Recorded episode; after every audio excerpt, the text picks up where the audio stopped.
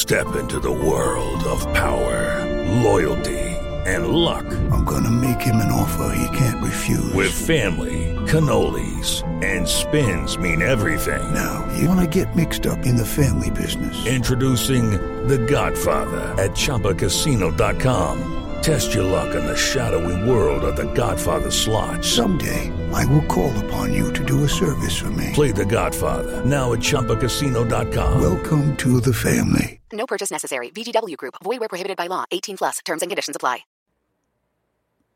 Welcome into episode 300 of the Sources Say podcast, your go-to Kentucky basketball and recruiting podcast on the growing KSR Podcast Network, presented by Justice Dental. Today, Nick Coffey of Sports Talk 790 joins us.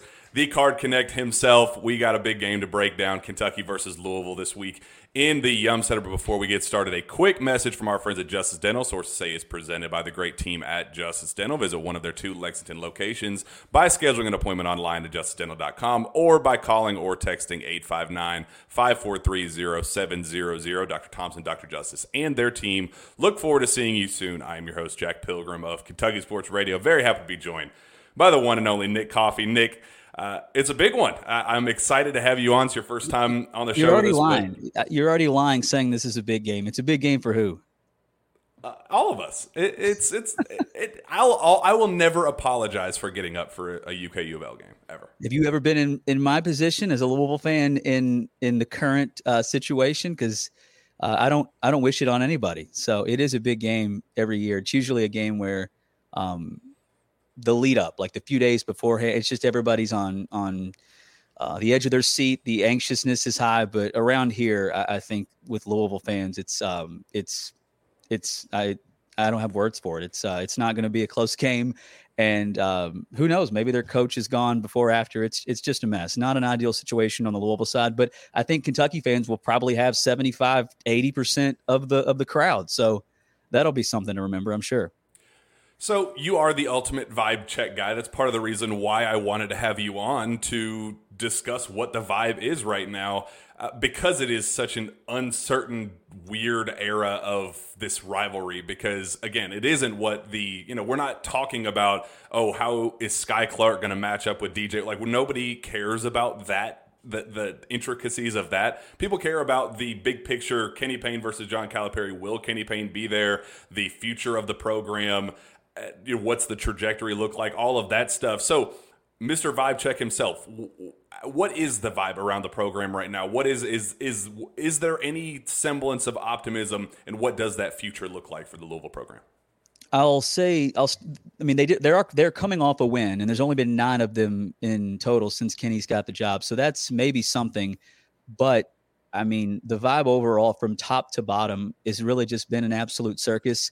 We've been in a a consistent, you know, you can't make this stuff up kind of um, vibe for, for a while now, just with not only the, the product on the court, but just the PR goofs that have happened with the Ty-Laur Johnson tight situation, the whole Koron Davis mess. I mean, it's been, I mean, again, it's, you can't make this stuff up. It seems like every day there's some kind of a, of a, of a talking point that just makes things look as, you know, worse than they may, they may actually be. So, there's no optimism from the fan base. I've never seen this fan base this checked out. Last year, I think it was shock, anger, and just, you know, disbelief. And now you're in year two. And yes, they have one more games already. But if you watch and you trust your eyes, there really isn't a whole lot of difference from last year compared to this year. And I actually think they have some good young personnel. So um, I've never seen the fan base quite like this when it comes to checking the pulse, checking the vibes of of optimism. I mean, I, it's it, to me, it's really it's become really hard to to find anybody who would would claim that Kenny Payne still deserves to be the head coach. I don't think that's a personal feeling from the fan base. It's just, I mean, it's not an exaggeration and it's not something to pile on.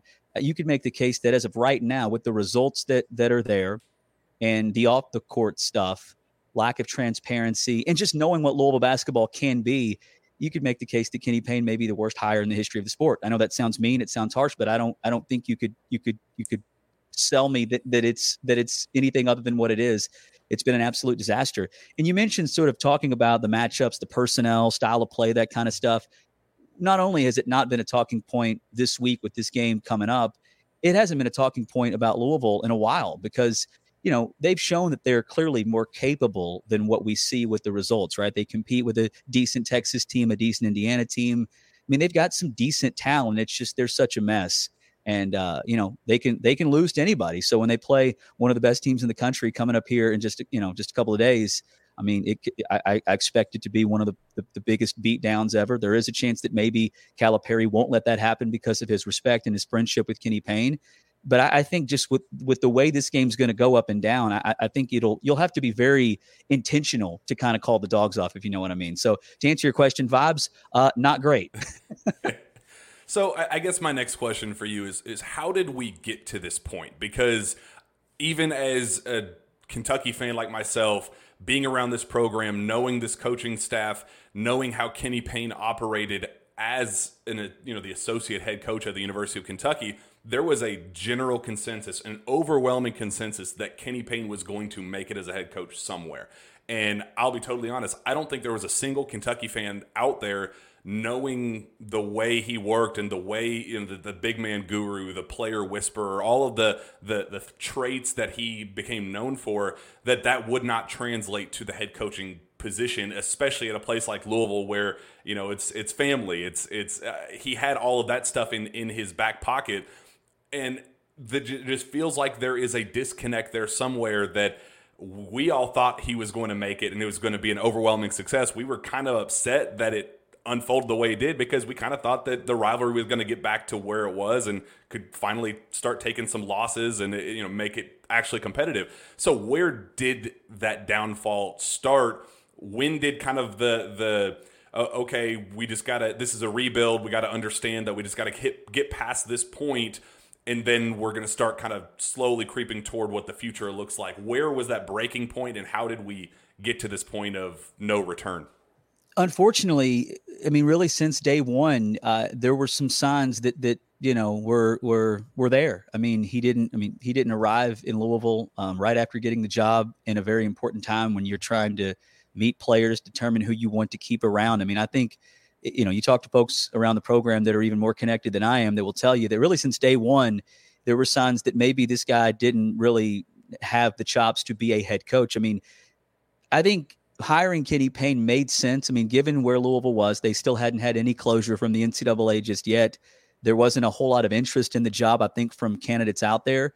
Um, so, you know, you took a risk. You hire a guy who's never been a head coach, and there's a lot of boxes that he checks when it comes to recruiting. I mean, that's something he apparently was a big was a big role of his for Calipari in Lexington. Uh, NBA players, all stars, talk highly of him and his ability to relate to them and to motivate them and, and coach them. Uh, and it just, I, I think it's been a real eye opener that there is a big difference in being a head coach and being an assistant. You know, I, have I've tried to to get the answer to that question uh, for for over a year now talking to some guys who used to be on staff with him at Kentucky. One guy particularly who, you know, loves Kenny. I've never met anybody. For the record, I've never met anybody that doesn't have good things to say about Kenny Payne as a person. Even the players who've moved on and the players who, of course, are maybe here now that hate it because, of course, it's just a mess. I don't think it's anything in regards to where they don't like Kenny Payne or they think he's a bad guy or he's disingenuous but his role at Kentucky, from what I understand, was very important. But a lot of what he did was not anything close to what it, what a head coach does, which is normal because he wasn't the head coach. He was an assistant coach. So you just never know. It's a risk when you hire anybody. It's a bigger risk when you hire somebody at Louisville that has never been a head coach before. And, you know, looking back, yeah, it was a mistake, but I probably would have done the same thing knowing who was realistically in play. I mean, it wasn't like you were going to go get a sitting head coach that was in a good situation to come start over at Louisville, just given the circumstances. So, you know, I, I would be shocked if Kenny decides to pursue head coaching in any level after this it just hasn't been hasn't been a good fit. And you know, I his decisions in regards to how he's built the roster has been a real head scratcher for me. You know, he's against the transfer portal as far as guys that are veterans, guys that have played a lot of college basketball, um, and and that's important. I mean, if you take the young talent they have, and instead of adding a Koron Davis, who nobody had ever heard of, or Danilo Jovanovic, who didn't play at Miami, and you go get veterans.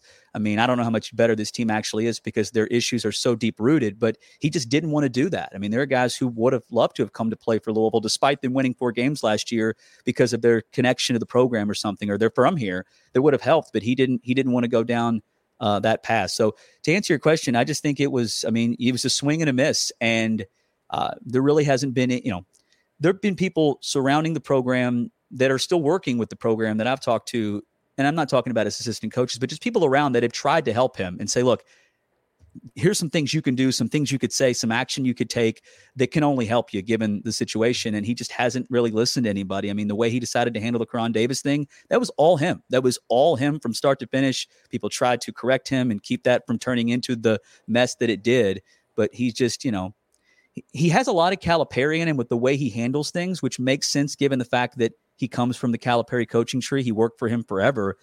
But you really can't do that when you aren't the Calipari that has the resume and you're taking over. You're this is your first time doing this. So, you know, it's it's it's and I hate to sound like I'm I'm being dramatic and, and exaggerating, but it really has been at every turn just a complete sign that this guy is not capable of doing this job, which is unfortunate. It's sad because, you know, as much as people want Kenny Payne to be fired, and deservedly so, it's not like anybody's happy that it worked out this way, but it really is an all timer to see just how bad things have become. I don't think people are doing it to pile on. When you have folks who cover the sport nationally, folks that you know, Jack, I mean, they're looking at this still in disbelief as to just how bad things have gotten. So, so on my end, uh, you know, going to recruiting events, being around people that are, the shakers and movers that put guys in different positions and are, you know, directly involved in some of these recruiting decisions, they talked to me early on in the Kenny Payne era and was like, Kenny doesn't really want help, and we've offered to say, "Hey, this is a good fit. This is a good foundational piece to add." Uh, you know, I think there was a genuine will to to help nationally with Kenny Payne people love Kenny. There's no doubt. People want to help Kenny. Kenny is a likable guy that has a lot of resources, a lot of people in his corner. And last week when things got really bad, and I mean to cut you off, but that's where it got to the point where a lot of folks are out there like, "Hey, we we don't know what he's doing. We don't know why he hasn't taken some guidance and and just listen to people." And so that was kind of my first concern is okay really important and powerful people in the basketball world that want to help you and believe in the Louisville program long term as a okay, this is a top 10 college basketball program in history. We can work with this, and you, you're the face. You kind of have the reputation. We could work with this, and there wasn't the kind of the the mutual part of that to to make it kind of a, a, partnership. So I think that was kind of strike one, and then strike two. I, have heard mixed things about the assistant coaches. I don't want to get your your take on those three together.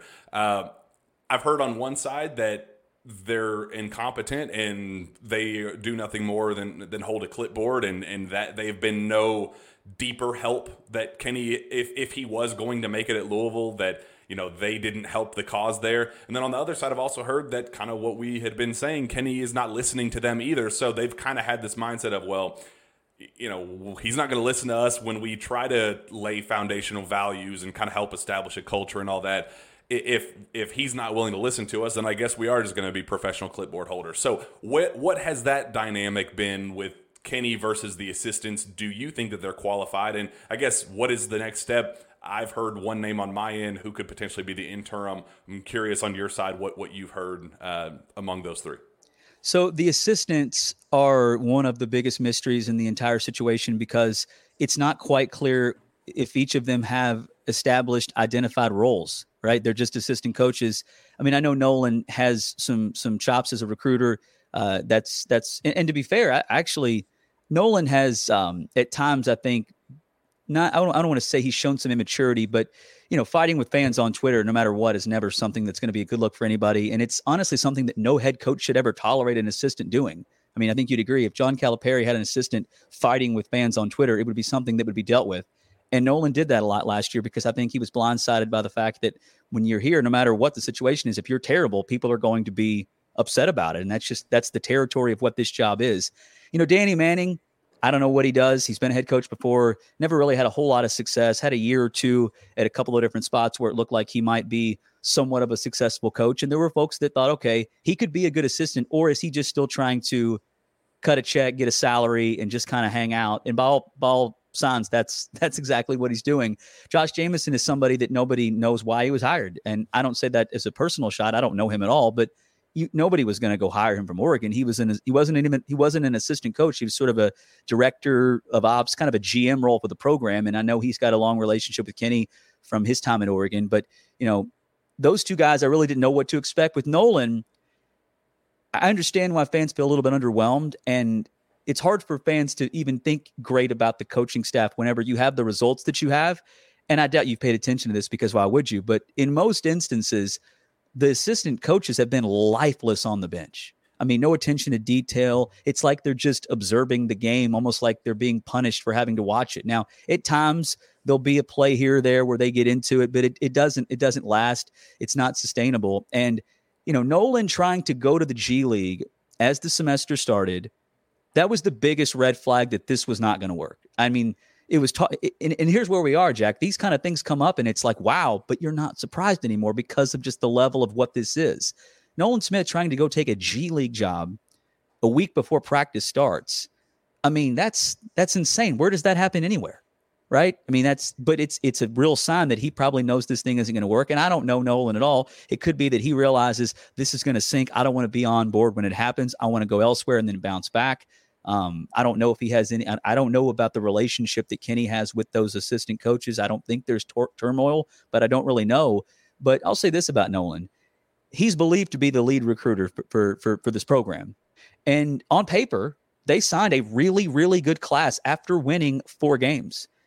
To me, if that's Nolan, I mean, that's him saying he still has some value. I don't want to say it's all him. Clearly, NIL is a factor as well, and it's not to say that Kenny wasn't a part of it. But you know, Trent Flowers bailed, and obviously that's that's unfortunate. But I mean, they were here, they were signed. A lot of these guys pick Louisville over some other legit programs that are very successful. So you know, I, I kind of feel like he may have just realized, look, I, I, I can I can go elsewhere. I'm going to go land in the G League for a while and see when another job opens up. So, um, you know, I think staff from top to bottom, uh, they needs to be held accountable. But I, I still am somebody because I get asked that a lot. You know, what do you think the future is for Nolan? When he left Duke, there were some people that thought he had such a bright future in college basketball. I'm not ready to say that he doesn't have a bright future. It's tough to know, but I think that's one of the little things throughout the entire mess here that was a really positive and I think Nolan was mostly responsible for it. So will Nolan become the the interim head coach? I'm not sure. I've heard that if that's the case, Danny Manning may walk because he's the associate head coach, and you would think that that would be his opportunity to do that. Um, and I could see somebody saying, "Look, this thing's bad enough. If I don't want to be the interim coach, I don't want to step in here and be associated with somebody that is directly responsible for wins and losses as the interim head coach. There's thought talk. There's talk about bringing in somebody from the outside and I wouldn't be against that. That just is so that just doesn't happen very often. So, um, you know, your guess is as good as mine as far as what they do if they do make a move from Kenny mid-year. It, was kind of my working assumption, just my loose conversations with the the few people I do know uh, around those parts that Nolan would be the interim guy, and and I did didn't know the Danny Manning aspect of it, which would make I mean it makes sense on paper. Why would he not feel some type of way about it? But you kind of there there is a risk that comes with it. Like yes, that you do get your own program for however long that that takes. Maybe it's an entire semester.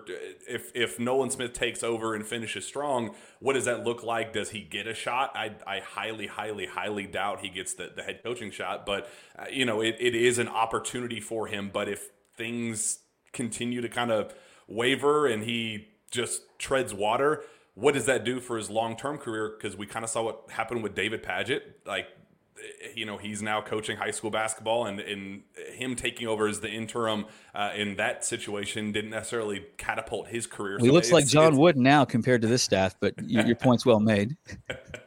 so it, it is it is a tricky situation that I don't think anybody would just mindlessly, blindly take that. Oh, I'm totally with you. you know, I, I, think, I, think, I got it. I think some fans assume that that would be a no brainer, and I get why. When you're thinking about your career long term, it will be where more attention's on you than than has ever been. Um, even for Danny, I mean, Danny was never leading a a top tier program that was having a whole lot of success. I mean, it's not that everybody in college basketball is going to wait and see what Danny Manning can do. But if you're Nolan, I mean, I think why okay, you got to pick your spots as far as when you want to step in and where you think you can be successful. And I think every coach on this staff is under the impression that if it's them leading or Kenny leading, there's probably not going to be a big change you know, in in what we're seeing. You know, so I if Nolan decided to do it, I wouldn't I wouldn't be against it, and I wouldn't be totally shocked. But it's not it's not crazy to me to hear that when they have even thrown out the idea of which direction they go if they make a move, they don't have an op, they don't really. It's not like people are lining up to volunteer.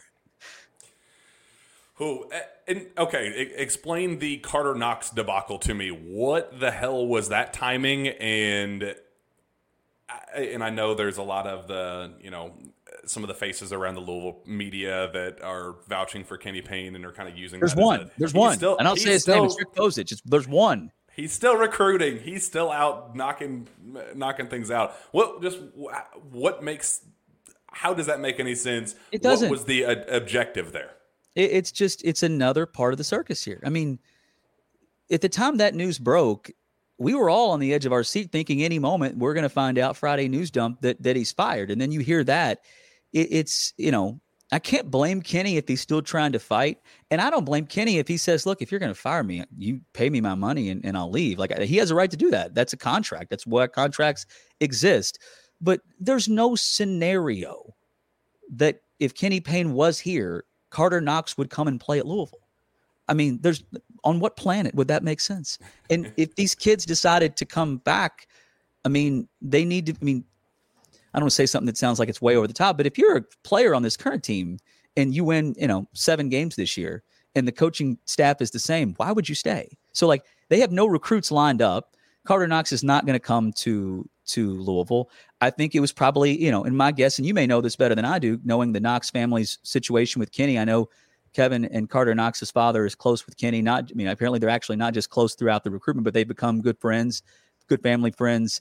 And maybe it was a favor to Kenny to make it look like, but it's so far past that. He could have six five stars in the house on Thursday night. and it's it's so far gone. It's not really going to change anything because I'm not here to tell you Louisville has a loaded roster with a ton of talent that has Final Four potential, but they're not where they are currently, combined with last year's roster and this year's roster because of personnel talent. So, you know, you'd like to have a lot of talent.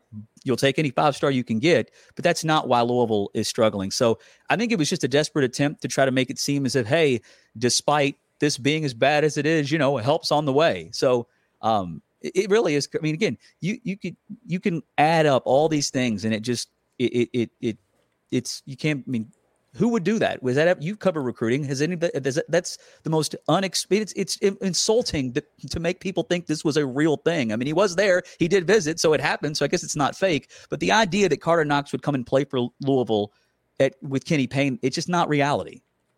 I was there at OTE the day that that news broke uh, about him taking the visit, and it was one of the weirdest recruiting interviews I could remember in a really long time because you could tell he was watching every single word as closely as imaginable. Like, I cannot say something to screw this up. So every question, so how long has this visit been scheduled?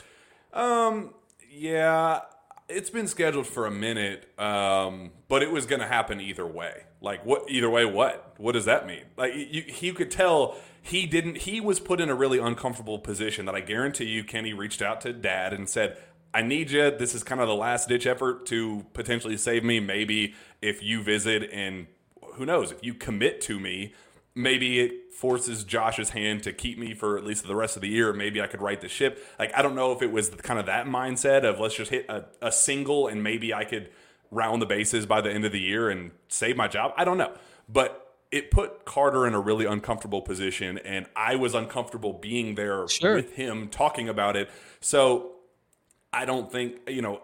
Somebody told me that there was a chance he could commit leaving that visit. That there, that even if it meant nothing on the surface, that he could commit publicly to just, in, if nothing else, save Kenny's job for the rest of the season in hopes that it does something long term. With the mindset of I have no intention of ever playing for yeah, I mean that, that that's exactly what it would be. I mean, who would commit to a school under any circumstance whenever the the talking point about said program is that the coach is not expected to be there in 48 hours? It makes it's again, it's insulting to make people believe that. I can't fault them for trying something, but just I mean, come on, who would who would see that as okay, everybody, let's slow down. Kenny's got this thing figured out. I mean, it's it's nonsense. Carter Knox was actually scheduled to visit in September, and it just didn't happen. Just never happened. And they have a kid committed, three star kid committed, who's never visited, didn't sign. They did not have a single visitor on campus as far as, you know, an official visitor that they're trying to bring in and sign in this current class. Not a single one from, I think, March on. So they're not, I mean, you talk to people and they're, they're not even like they're not they haven't been recruiting. I mean that that's not something they've been doing. I mean they've been maybe here and there at events, but I mean they don't have a single player signed for next year. And as I've said, anybody who you know you could have a good year and you're going to lose players because the portal is what it is now. So I think this staff has actually been operating for the last six to eight months as if they know they're not going to be here long term. And this was a last minute thing. Okay, let's do something to make it look like we're still trying because you know, Nolan trying to leave, no visitors on campus. Did Kenny just automatically decide, okay, I no longer want freshmen? Whenever I've said since day one, that's the only thing I want to do. No veterans, no, no veterans in the portal. That's not the right way to do it. We're going to build a program with young people. And, you know, he has no young people in the mix now. So, and now, you know, he's blaming young people like Ty-Laur Johnson. He threw him under the bus. That was, that was, that wasn't necessary. Good luck getting more young people to come and commit to you and play for you when you go out of your way to embarrass them. I mean, it's just again, it's an absolute circus, and I apologize for you know hijacking your show and just bending. I feel like I'm at therapy and I'm on the couch, and you guys just listen to me, listening to me, you know, lose my mind. That's exactly why we brought you on. So this is it's a pleasure to be able to yeah. to be a, a, part of this. I get it. I get um, it. Yeah, call, call, me your therapist. I'm for it. Um, all right, let's let's circle back to the game itself. Uh, what do you know about Kentucky? What is the expectation on your side about how you know, we do have to talk about personnel mm-hmm. one v one. How how does Louisville stack up, and what you know, what, what is the optimistic finish for this, and the pessimistic finish for how things unfold on Thursday? So, I'm very familiar with Kentucky. I think this is, um, I mean, a different team than than one I can remember. It's still built with mostly young freshmen with a lot of upside. That's not new. That's sort of been the brand overall, but the backcourt. I mean, I think they have uh, a foursome backcourt that is as good as anybody in transition. I think they've shown in three games this year that uh, you can't run with them. I mean, they've made some old dudes look like old dudes, in my opinion.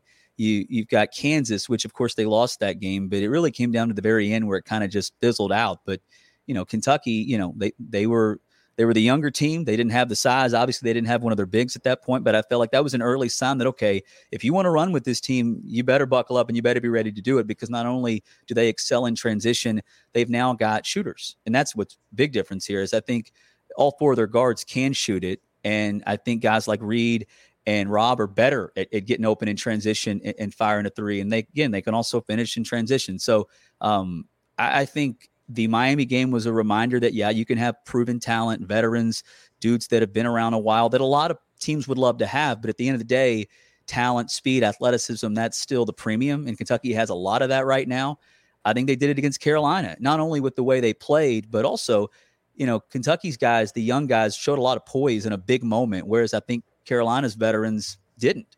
So Kentucky, you know, like anybody, they can be beat. I think your best chance to beat them is to not try to run with them. And when you've got teams like Miami, Kansas, and Carolina, they're not looking at how you play. They're going to do what they do and assume they're going to do it better than you. And I think they kind of learned the hard way. That's not to say that, you know, if they played 10 times, those teams wouldn't get some wins playing in that same style. But the best chance to beat Kentucky, and it doesn't mean you're going to, but is is to slow it down and try to make them guard you for 85 to 90% of the shot clock. And maybe you get a breakdown because they're young, they're still learning. Maybe they risk uh, shooting a passing lane like a Dillingham, you know, gets gets risky, or somebody tries to block a shot, uh, and maybe you get a breakdown, you get to the foul line. I think on you know on the other end, if you're going to try to uh, defend them, you know, kind of dare them to, to to to go one on one, and good luck trying to stop them. Not a lot of teams have the ability to do that. So this matchup specifically, Louisville's going to Louisville's going to try to run with them because that's when they've had their best. That's when they've had their best success. I mean, when they play Texas, Indiana, even Virginia Tech. I think those are games where Louisville has, you know, the players kind of are playing to the level of their competition, right? They're not lining up against Virginia Tech and going up against dudes they just can't believe are there. And they're so, I mean, it's, it's, again, it's not, personnel is not the biggest issue that Louisville has. So when they do that, I think they find themselves where Scott Clark can, he can get buckets in transition. Tre White, um, Ty-Laur Johnson's been a bright spot. I think he's still learning, but, you know, he's been able to really dictate pace and, and just make some things happen for you. Um, I think their front court is a big, big mess. Huntley Hatfield has has shown it at times, but really he's been inconsistent since his time at Tennessee. So this game specifically, I think Louisville's going to try to play the way Kentucky's playing, and it'll backfire in a major way. Um, it may be close, closer early on than people expect. Like I could see second TV timeout, Louisville's within like six or seven, and then I just imagine Kentucky's going to go on a run. And this is what happens when you have teams in this situation all it takes is a big hit of, of, of adversity, and you can tell yourself, "Hey, lock in, block out the noise. We got this." But the human element is a powerful thing, and these guys know what's being said about them. They know their record, and and, and it's happened. It, it, happened against DePaul. It happened against Arkansas State, and against Pepperdine. Fortunately for them, that run never happened. Pepperdine never really did anything to kind of grab momentum, even if it was brief. Louisville kind of held on for the whole way, and they won. That won't be the case. And I think when you really, when you see when you see how bad things truly are, it's going to be whenever there's a big run. And these guys, I don't want to say they quit and they just completely, you know, don't care. But it adds up, man. It takes its toll on you. And these guys, I mean, they know eh, eh, they're humans. They know what's being said about them. They know their coaches. I mean, the athletic director met with a couple of the players, and it's essentially to talk about should the guy still be the coach here. So, like, they're aware, and it's going to be a road game for them. There's going to be way more blue there than red. It'll be a it'll be a beatdown. The only chance that it's not like all time bad is if Calipari just decides he doesn't want to do that. But last year he didn't. I mean, Cal's a competitor. He's not gonna. He's not gonna. You know, hey, let's make sure we only win by 15. He's not gonna do that. That's just not how he's wired, and he shouldn't do that. So, um, I think this will be one of the all-time most lopsided games in this rivalry series. And if you know anything about both teams right now, I can't say that you you should be you, you shouldn't be surprised if that's what happens.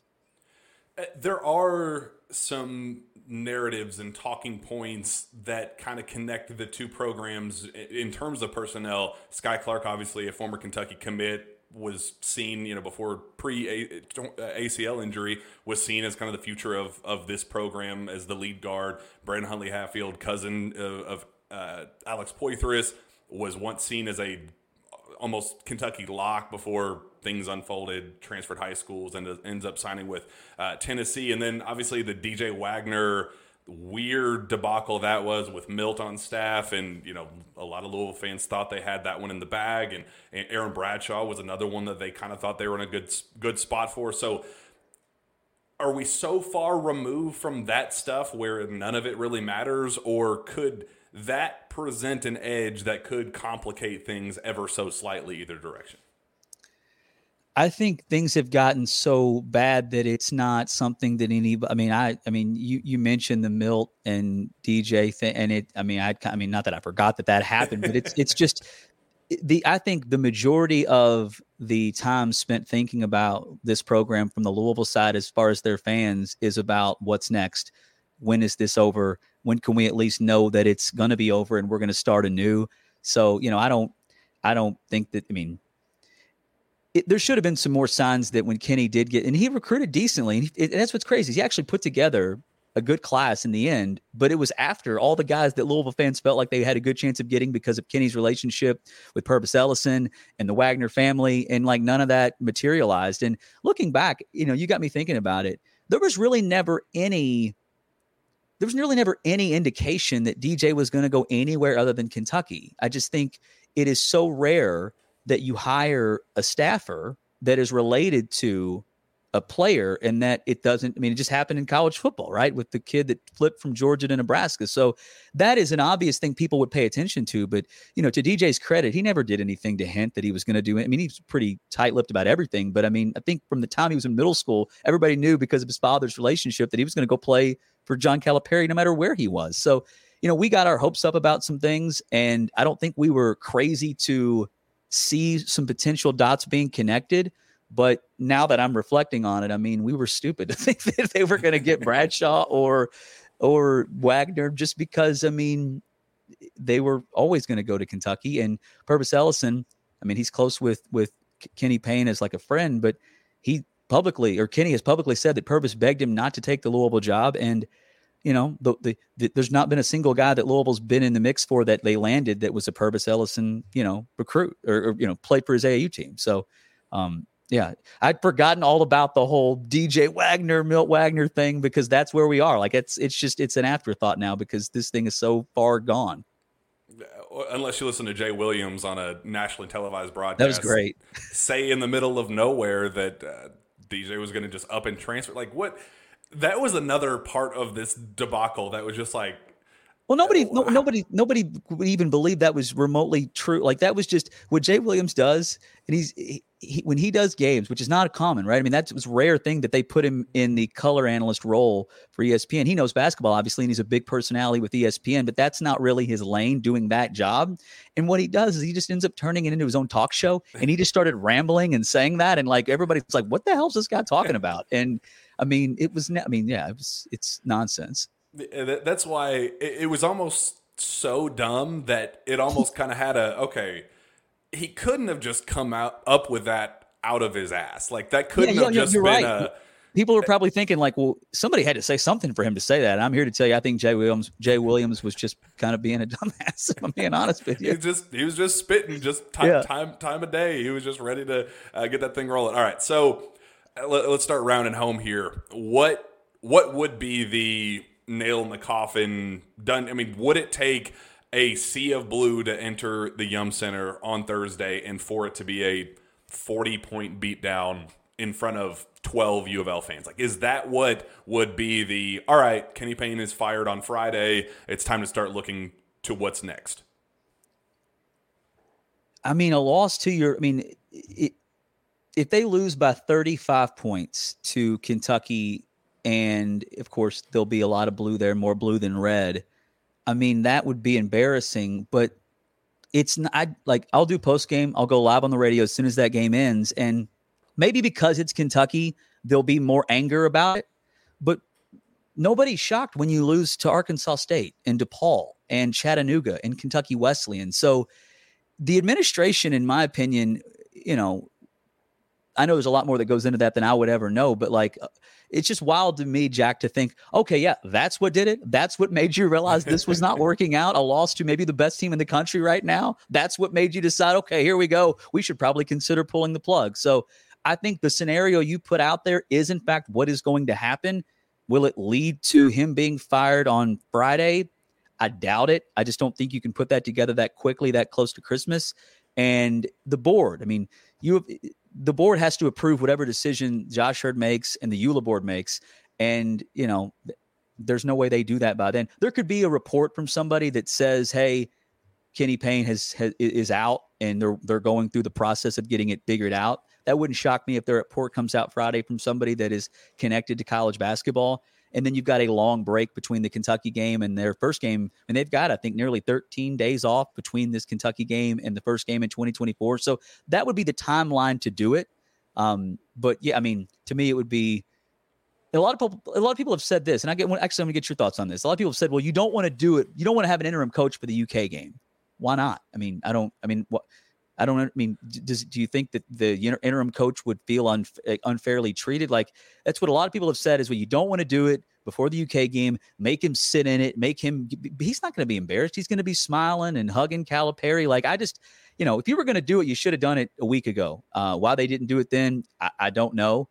But I mean, my guess is that if it plays out the way I think it's going to, is that during the holiday break, he'll be let go. But again, I'm I'm I've been in this pattern for a while. Nothing would shock me. I guess the only counter to it is weird stuff happens with interim when interim coaches take over. Like yeah. sometimes it just takes a one rally, but you know th- this was the one guy that the players connected to in some weird reason, in some odd fashion. You're right, uh, and that's the guy that you know we could play for. We we are emotionally invested in playing for him, and that's where you get weird upsets and wonky finishes and stuff. So I don't necessarily think, but if Josh had a mindset of we got to we got to win this game, I don't think Kenny Payne is the one to win that game. Like no, it, it, I know that might be a little on the nose, Kenny Payne winning or not winning those games, but. well, I want to. So with Kenny, I mean,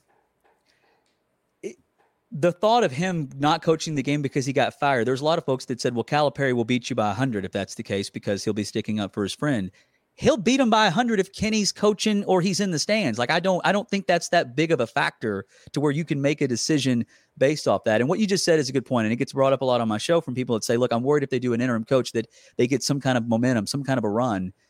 If that's the case, there's no scenario any of these guys on the staff have a chance. You've got a better chance of being the next head coach at Louisville than anybody on this current staff. And I'm not exaggerating because Kenny could be 500 as a as a coach top to bottom.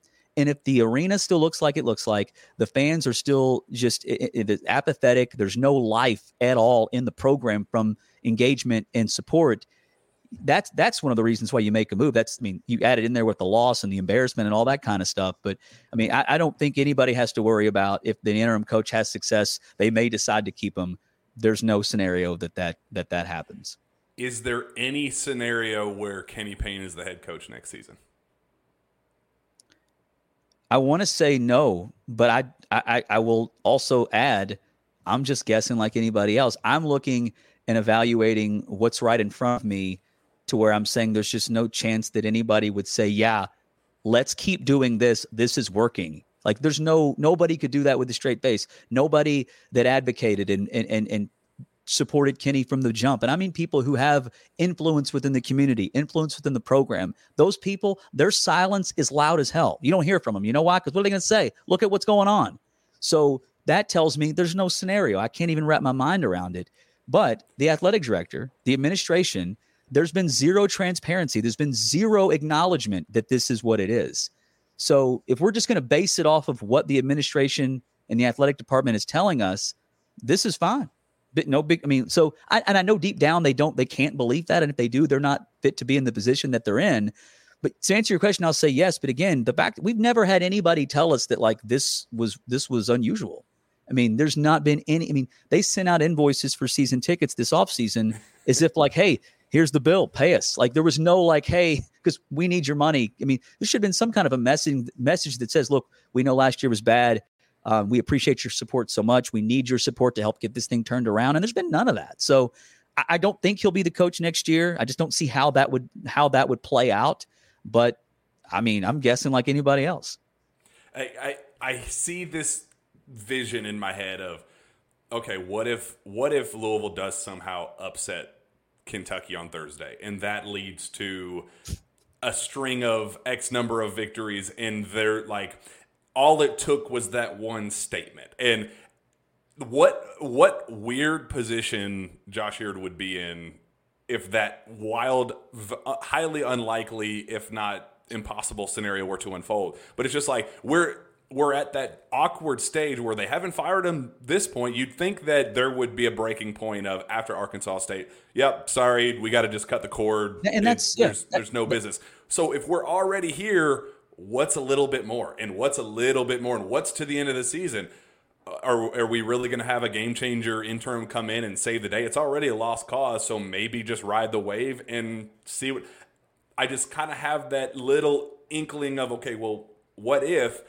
and that's a really tough no man's land for the louisville fan base i just i don't know what you do at that point I mean, if you were going to do it, you should have done it after the back-to-back losses to DePaul and Arkansas State. Because what happened is that the next game you played, I mean, nobody's that shocked when you beat Pepperdine too, because Pepperdine's Pepperdine. We know you can lose to anybody, but you you have better players than than than than Pepperdine and you know Chattanooga and whoever else they played at home. That's that's terrible. So by doing that, you now have fans thinking like, okay, well, like, should we be happy or what? They played better, they won, but like, there's reports from people who we all believe that you're going to fire him. So like, what do we do now? So you know, I think that I don't want to say it backfired on him, but if they're if they if they're competitive with Kentucky and it's a close game, and it's not obvious that Calipari's doing some kind of shenanigans to help his buddy out, then that would be another sign that like Kenny should have never like you should never like you should never be this bad if you can compete in that game. So as you've said, it's it's it's it's I think it's damn near impossible that that Louisville comes close to pulling off some kind of an upset. But if they do, again, add it to the list of things where you just look around and say you, this you can't make this up. This is insanity. But i think they lose and they lose in a major way.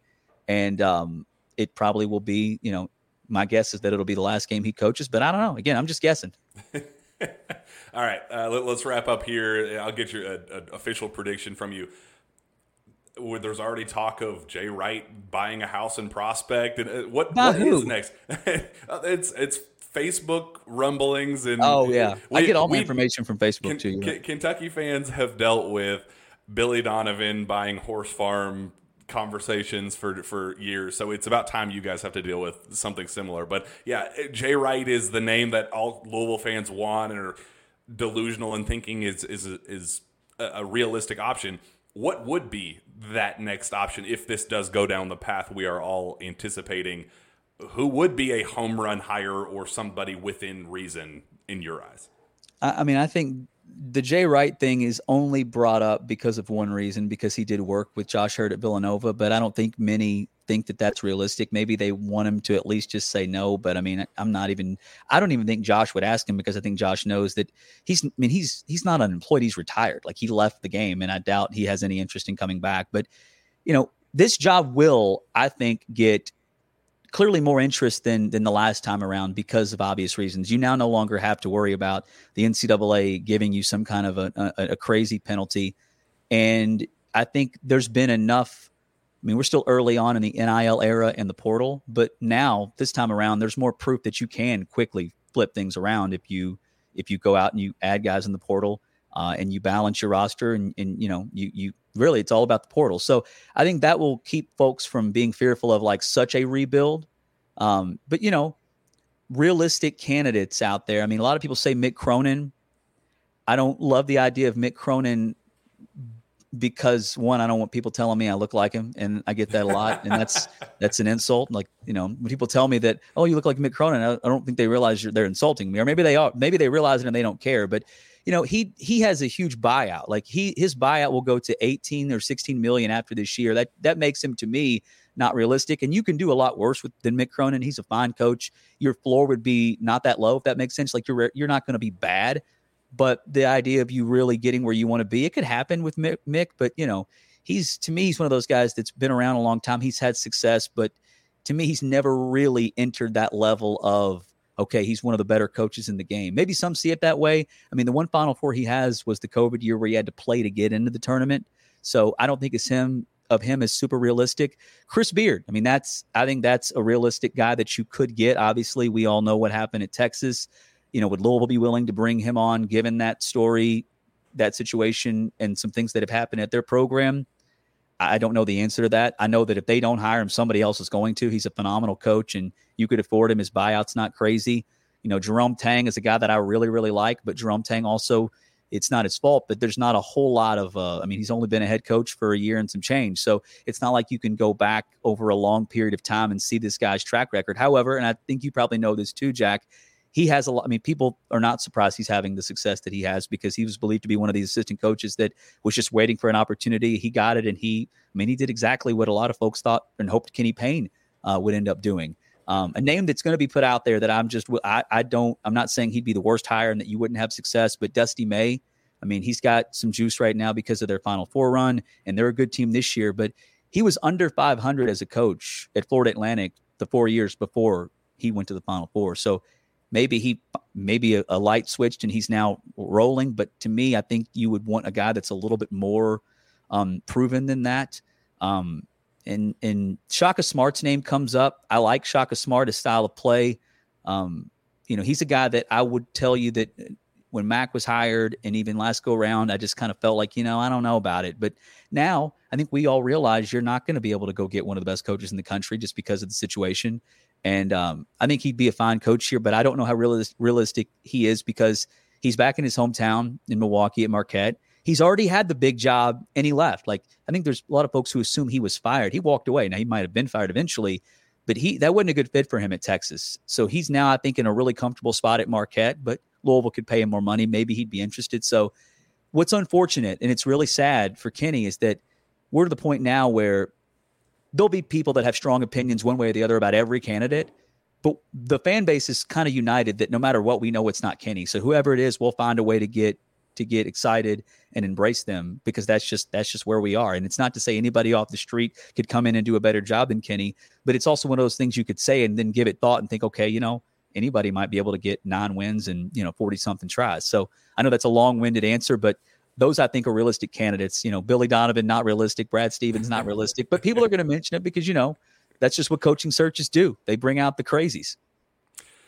Oh, well, Nick, this has been a blast, man. We are looking forward to this matchup. I, I, I, I don't think you're giving it enough credit. I'm I think there when, once the ball is tipped, I think I think we'll kind of start ignoring the noise that that is surrounding the game and focus on you know I don't think there's ever been a time and maybe this is just unprecedented times that I have not gotten up for a UK U of L game by the time tip off came. So this is obviously weird circumstances, but I, I feel like as we inch closer in the next day or two, maybe the juice will start coming back. I don't know. It, maybe it's just wishful thinking because this is just such an odd year and you know it's sad. Yeah, this can't be that fun for you all. I mean, you'll enjoy it when it happens, but like the lead up has probably been pretty lifeless on both sides. I would imagine, as far as back and forth, right? You know, obviously Kentucky fans feel great about their team right now, but uh, Louisville fans haven't even been able to really pick their face up off the mat. So maybe you're right; it's competitive early on, but I think when when adversity does hit, I think that's whenever the noise will creep back in, and these guys will unfortunately just kind of you know come to. Well, let's get you out of here with a final score prediction. How how bad is the damage? What, what do you think? Uh, how do you think it unfolds on Thursday uh, night in the Yum Center? 89-61. That's my score prediction. Ooh, I'm going Kentucky 91, Louisville 70.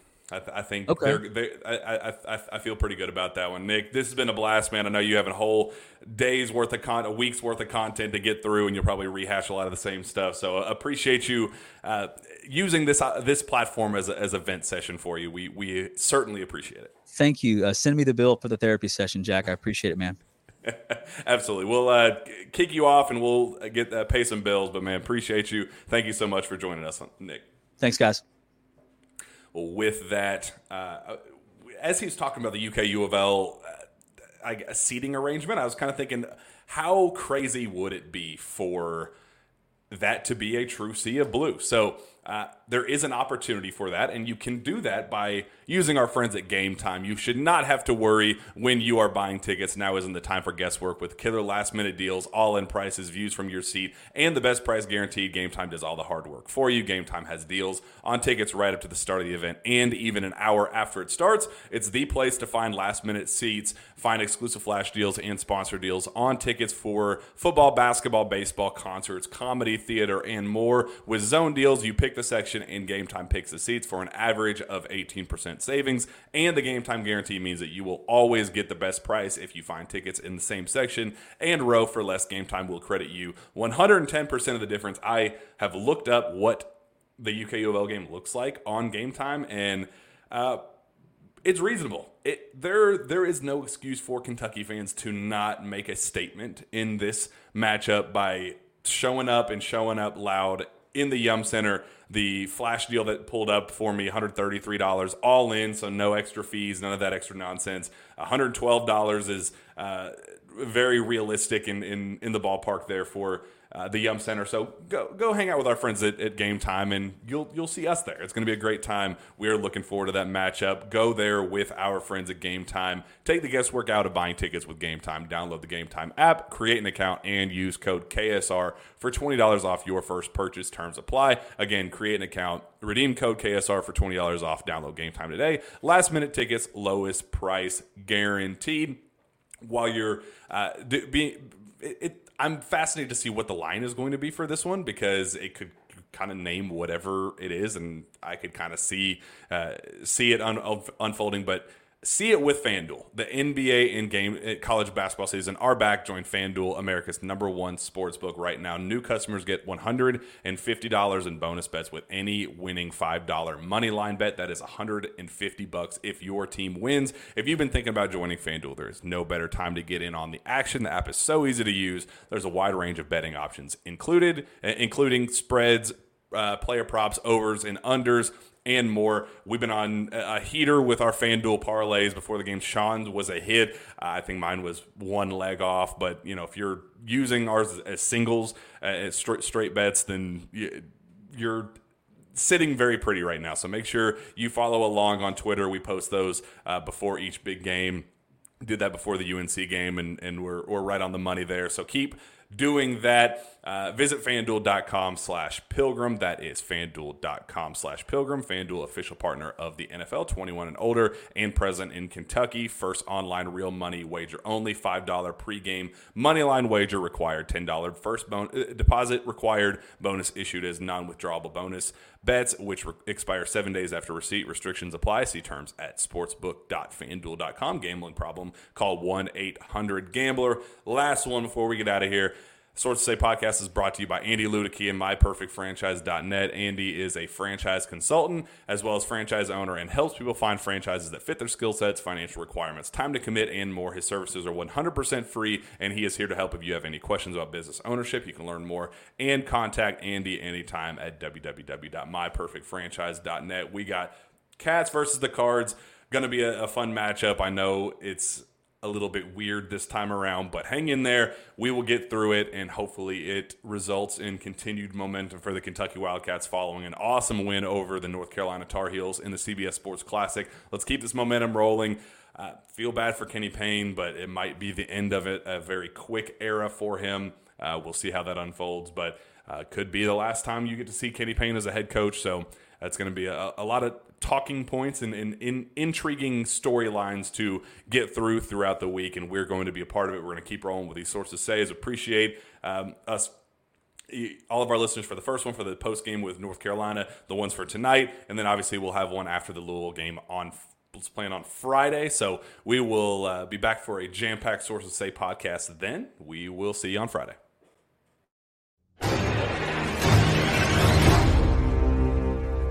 It is Ryan here, and I have a question for you. What do you do when you win? Like, are you a fist pumper? A woohooer, a hand clapper, a high fiver. I kind of like the high five, but if you want to hone in on those winning moves, check out Chumba Casino. At ChumbaCasino.com, choose from hundreds of social casino style games for your chance to redeem serious cash prizes. There are new game releases weekly, plus free daily bonuses. So don't wait. Start having the most fun ever at ChumbaCasino.com. No purchase necessary. VGW. Void were prohibited by law. See terms and conditions. 18 plus.